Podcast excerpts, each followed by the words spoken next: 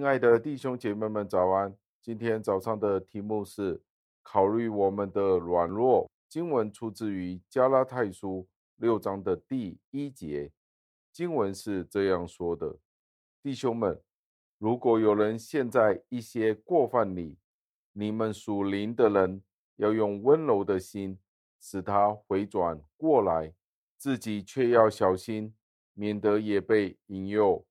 感谢上帝的话语。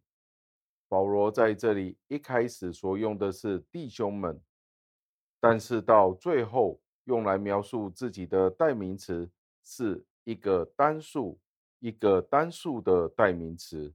保罗好像是一开始是对一般的弟兄们说的：当你们见到一些人陷在过犯里的时候，你们这些属灵的人就要叫他们回转。但是你自己却要小心。当讲到自己的时候，就是一个单数。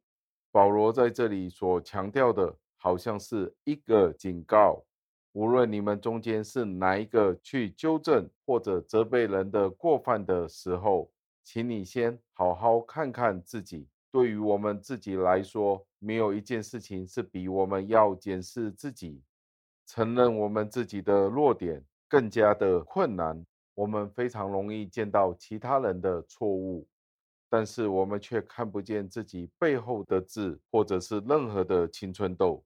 我们都无法自己看到自己背后的情况，但是当其他人帮我们看的时候，就非常容易清楚的看见了，因为我们是无法看见我们自己的背后的。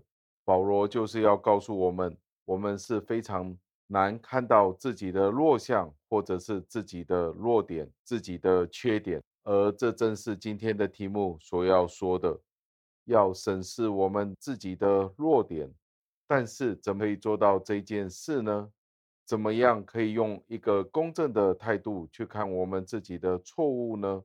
保罗就是劝勉、呼吁我们要更加积极的去检视自己。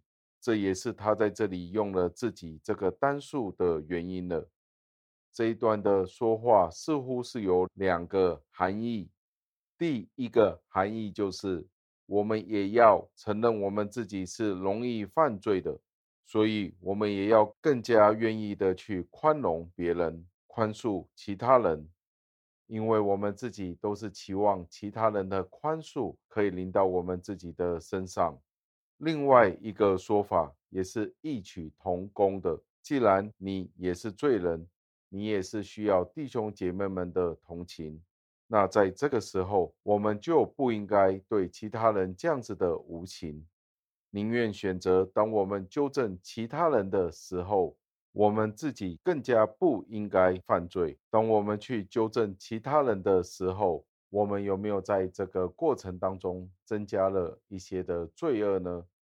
可能那一件事情的本身已经是一件罪恶了，但是当我们再插多一只脚的时候，那变相的罪就更加的多了。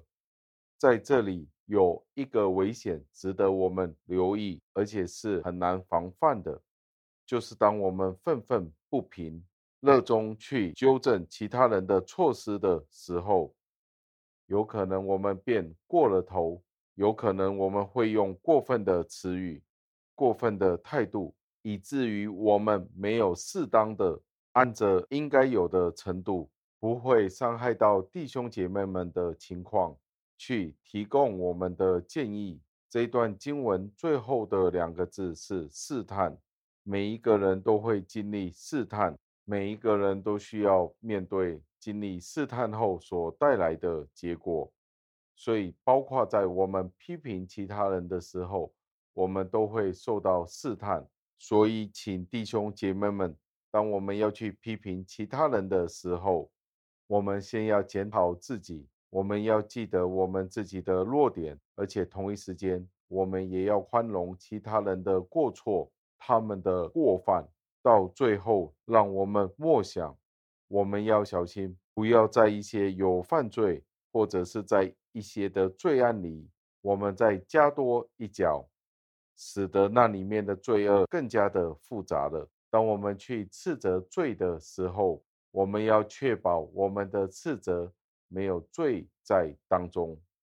我们必须要以温柔的态度，不是傲慢的精神去挽回其他的人。盼望今天的这一段经文再一次帮助我们，再一次的去审视我们自己的罪。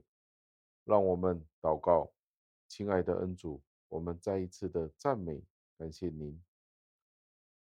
今天的经文让我们再一次思想得到，我们的罪是何等的不堪。我们许多时候见到其他人的错，我们很容易的去指责他们。我们举起一只手指对着人家的鼻子，但是却没有想到，同一时间是有三只手指是对着自己的。当我们指责别人的罪的时候，其实同样的，我们的罪也是同样的多，同样的污秽。甚至是有过之而无不及，求您帮助我们。当我们见到弟兄姐妹们的不是的时候，因为有时候我们真的不知道他们所经历的。每一个人都有自己的经历，可能他们正是面对着人生的低谷。求主帮助。当我们见到人有不对的时候，我们首先要检视自己。看自己有没有相同的罪，求主帮助我们。首先检视我们自己的生命，使得当我们去劝弟兄姐妹们归回的时候、回转的时候，我们可以有一颗清洁的心、清洁的良心去做这件事，可以真正的不在罪里面再掺多一脚，使得罪的情况更加的严重。求主托带帮助我们，更加有智慧的去做一个基督徒。我们这样子的交托祷告，是奉我救主耶稣基督得胜的尊名求的，阿门。